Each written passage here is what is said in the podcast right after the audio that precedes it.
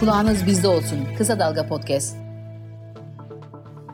Merhaba, ben İbrahim Ekinci. E, Marjinal Fayda'dayız. E, Kısa Dalga'nın podcast yayını.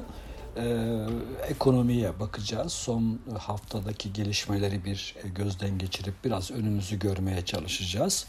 Şimdi biliyorsunuz hep söylüyorum e, Bakan Mehmet Şimşek'in başlıca işi, esas işi döviz bulmaktır. Yani dış dünyadan döviz bulmak. Döviz aradığını biliyoruz. Merkez Bankası'nın bilançosundaki eksi bakiye 64 milyar dolarda. Bu son rakam. Hala belirgin bir iyileşme yok. E, yurt içi bankalardan swapla aldıkları dövizi brüt rezervlere koyarak orada bir iyileşme sağlıyorlar. Yani brüt rezervler 126 milyar dolar gözüküyor. Ama bu bir bakıma yani düğün törenine komşunun elbisesiyle gitmeye benziyor. Yani kısacası sorun devam ediyor. Döviz e, eksi bakiye durumu devam ediyor. Döviz açığı devam ediyor. Şu ana kadar ki arayışlardan yani Şimşek'in temaslarından da bir sonuç çıkmış değil. E, Şimşek de yeniden yüzünü Körfez ülkelerine döndü. Batıyı dolaştı ve şimdi tekrar Körfez ülkelerine döndü. Hem seyahatler e, söz konusu hem de önümüzdeki günlerde bu ülkelerin katılımı ile bir uluslararası yatırım konferansı düzenleneceği duyuruldu. Oradan ne çıkacak bekleyip göreceğiz. Şimdi bu uluslararası koşullarda, bu derin güvensizlik koşullarında hiç de kolay para bulunamayacak gibi duruyor. Dahası var tabii bir de jeopolitik konjonktür değişiyor. Savaş e, tamtamları çalıyor. Yani İsrail e, Hamas e, çatışması, Gazze'nin işgali belki de ilakına gidecek gelişmeler söz konusu olabilir. Kuzey Gazze'nin özellikle. Ve tabii bu e, diken üstünde dünya. Yani bunun çünkü öngörülemeyen e, gelişmelere yol açması muhtemel. Şimdi dediğim gibi Şimşek'in para bulmaya çalışırken ortaya çıkan aleyhteki gelişmelerden bir tanesi işte bu jeopolitik gelişmeler. Bir başkası ABD hazine tahvillerinin faizlerindeki artış o yüzde beş civarında. Dolayısıyla hani e, yatırımcılar için o artık cazip bir e, şey yatırım aracı, bir güvenli liman aynı zamanda.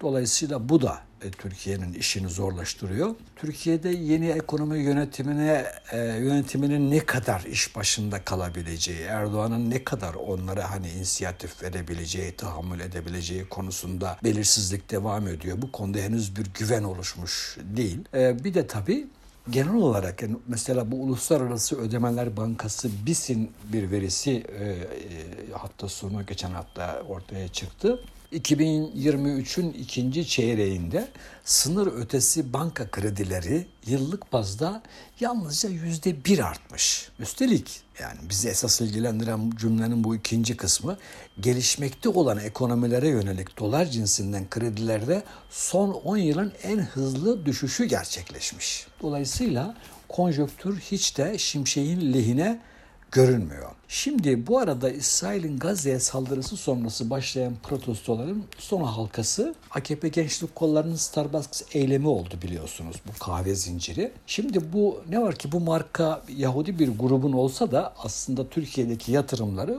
kuvvetli e, Asahaya grubuna ait onun franchise'ı. Bu grup e, Starbucks dışında başka birçok markayı da Türkiye'de temsil ediyor. Bu eylemlerin Şimşek'in işini zorlaştırdığını tahmin etmeliyiz. Muhtemelen yani Yahudi sahipli yabancı şirketlerin Türkiye varlıklarına yönelik protestoları olduğunda e, Şimşek'i de herhalde afakanlar basıyordur. Yani çünkü bu bir hava değişikliğine de yol açabilir. Yani onu da tahmin etmemiz gerekir. Bu arada batılı ülkelerden işte Türkiye'nin Avrupa Birliği üyeliğine destek isteyen Erdoğan da biliyorsunuz söylemini son günlerde değiştirdi. Bu İsrail-Hamas çatışmasıyla ilgili söylemini. Türkiye'nin yüzünü batıya dönmekte olduğuna ilişkin değerlendirmeler bir kez daha berhava e, olmuş oldu. Erdoğan'ın söylemleri Batı basınında manşetlere çıktı. Bu gelişmenin depreşmiş Türkiye ve Erdoğan aleyhtarlığını yükselteceğini tahmin edebiliriz. Bu da Şimşek'in işini zorlaştıracak bir başka boyut. Çünkü Şimşek batıya şirin görünmeye çalışırken Erdoğan elindeki argümanları tek hamlede alıyor. Söylemlerinin altını boşaltmış oluyor. Şimdi bu dövizle ilgili gelişmelerin bir boyutu bu. Şimdi geçen hafta yine önemli gelişmelerden bir tanesi Merkez Bankası'nın politika faizini artırması oldu. 5 puan artırdı, 35'e çekti. Böylece e, devraldığı 8,5, %8,5 seviyesinin 4 katını aşağı yukarı çıkarmış oldu kısa zamanda. PPK duyurusunun art, e, duyurusunda artırımların devam edeceği de belirtiliyor. %40'a gider mi politika faizi? Mümkün. Merkez Bankası'nın 2024 enflasyon beklentisini e, karşılıyor. Yani bu çünkü 33 bekliyor. Bugün de politika faizi 35 gibi gözüküyor. Sanki bir buluşma oldu gibi duruyor ama bu 2024 yılı için %33 enflasyon beklentisine de Merkez Bankası'ndan başka kimse inanmıyor. Yani herkesin tahmini %40'ın üstünde olduğu için IMF dahil buna. Dolayısıyla bu %35 seviyesinden bir 5 puanlık daha bir artış gelme ihtimali vardır. Yani bu da mümkündür. Bu arada Merkez Bankası politika faizi referans faiz oranını, referans faiz oranı da tüketici kredisinin bütün türlerinde biliyorsunuz faizleri değiştiriyor. O referans faizi artınca bütün kredi faizleri de haliyle artırmış, artıyor. Politika faizinin e, artışından sonra mesela efendim kredi kartı e, işte aktif faizi efendim vergiler dahil 4.83'e çıktı mesela. Kredi kartı gecikme faizi 5.22'ye çıktı. Bunlar hep vergiler dahil rakamlar. Nakit çekim ve kredili mevduat hesabı aktif faizi 5.82'ye çıkmış oldu.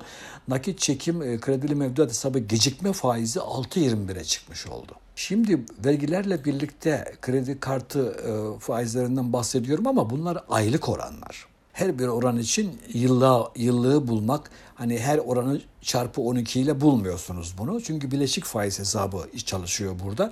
Bu durumda da kredi kartında ödenmesi zorunlu minimum tutarı ödedikten sonra kalan borca işleyecek yıllık gerçek bileşik faiz %76'ya.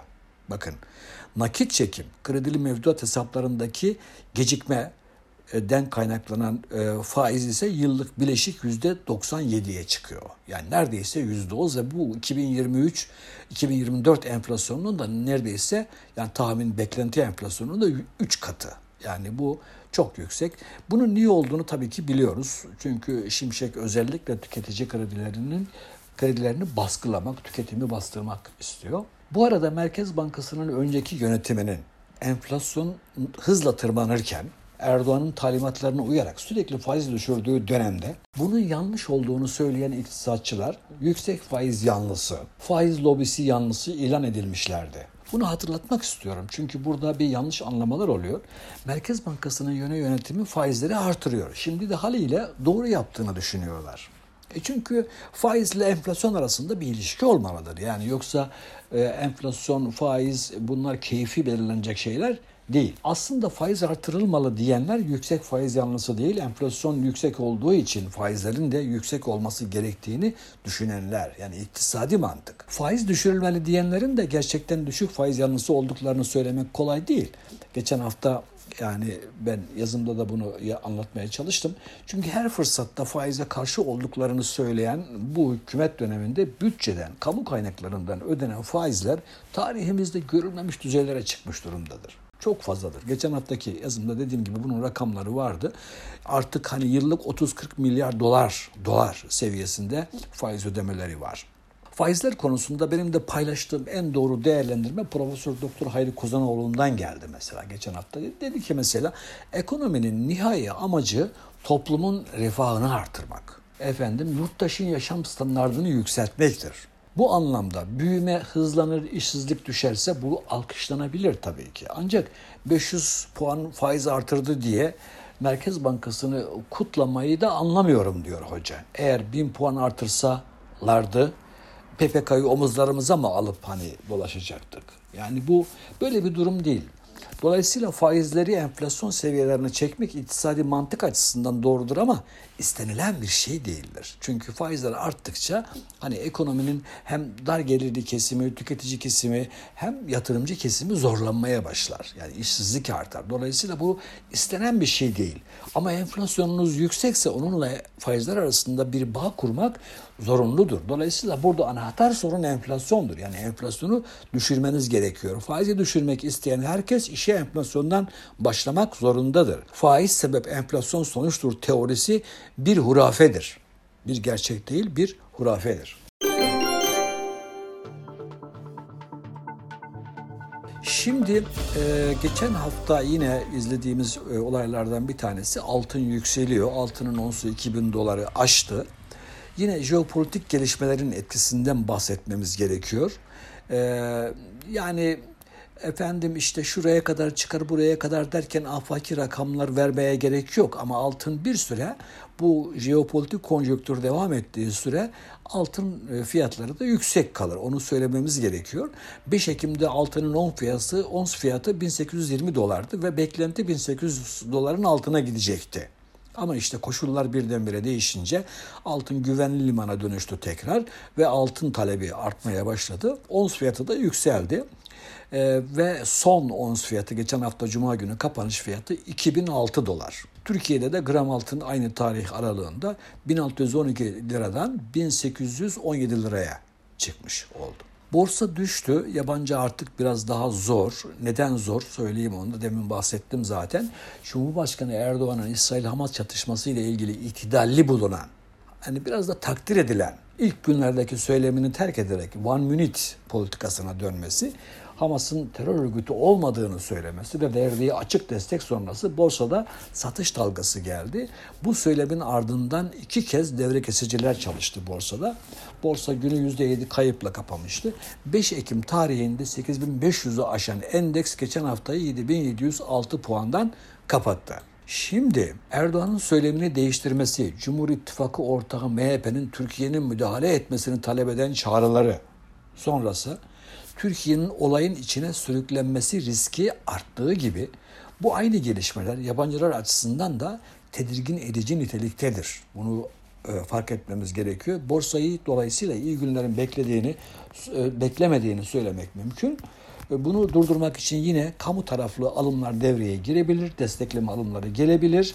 Bunlar da mümkündür ama yani şey baskı düşüş yönünde görebiliriz. Geçen hafta başka birkaç gelişme daha oldu. Onları da e, başlık başlık söyledikten sonra toparlayalım. BDDK'nın verilerine göre kur korumalı e, TL mevduat ve katılım hesaplarında azalma devam ediyor.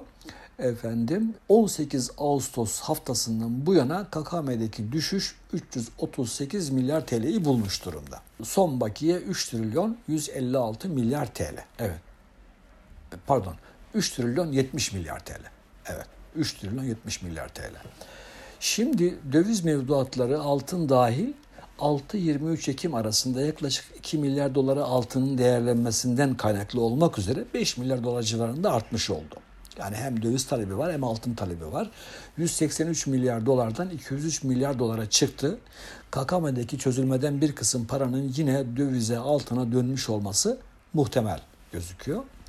Hükümet bir yandan da sadeleştirme adımlarına devam ediyor. Hani şu Nebati döneminde işte krediyi şu faizden verirsen menkul kıymet tesis etmek zorundasın. Yani ucuz hazine tahvili almak zorundasın gibi mecburiyetler getirilmişti. Onlar kaldırılıyor. TL cinsi nakdi kredilerdeki %30 menkul kıymet tesis etme zorunluluğu kalktı mesela. Döviz dönüşümlü KKM'yi desteklemek için kullanılan o menkul kıymet tesisi de kaldırıldı. Bireysel TL mevduat büyümesinde hedef yükseldi. 2,5'tan 3,5'a çıktı. Yatırım malı ithalatı net ihracatçı şartından hariç tutulacak bundan sonra. Ticari kredi faizlerini düşük tutmak amacıyla getirilen 1.18 çarpanı da pardon 1.8 çarpanı da kaldırıldı. Sadeleşme adımlarının duyurusundan sonra hazine tahvili faizleri de yukarı yönlü hareketlenmiş durumda. Mesela en son ortalaması 22 filandı. 10 yıllık bono faizi şimdi %30-25'e çıkmış durumda. Tabii bu yükseliş neyi düşündürüyor? Acaba yabancılar için cazip bir seviye midir? Ya da yabancılar için cazibesi artıyor yani hazine tahvillerinin. Ee, öyle görünüyor ve bir miktar arttığını söyleyebiliriz ama ilgi olur olmaz mı? İlgi pratiğe alıma dönüşür dönüşmez mi? Onu da önümüzdeki günlerde görürüz. Bu haftalık bu kadar. Kendinize iyi bakın. Haftaya görüşmek üzere. Hoşçakalın.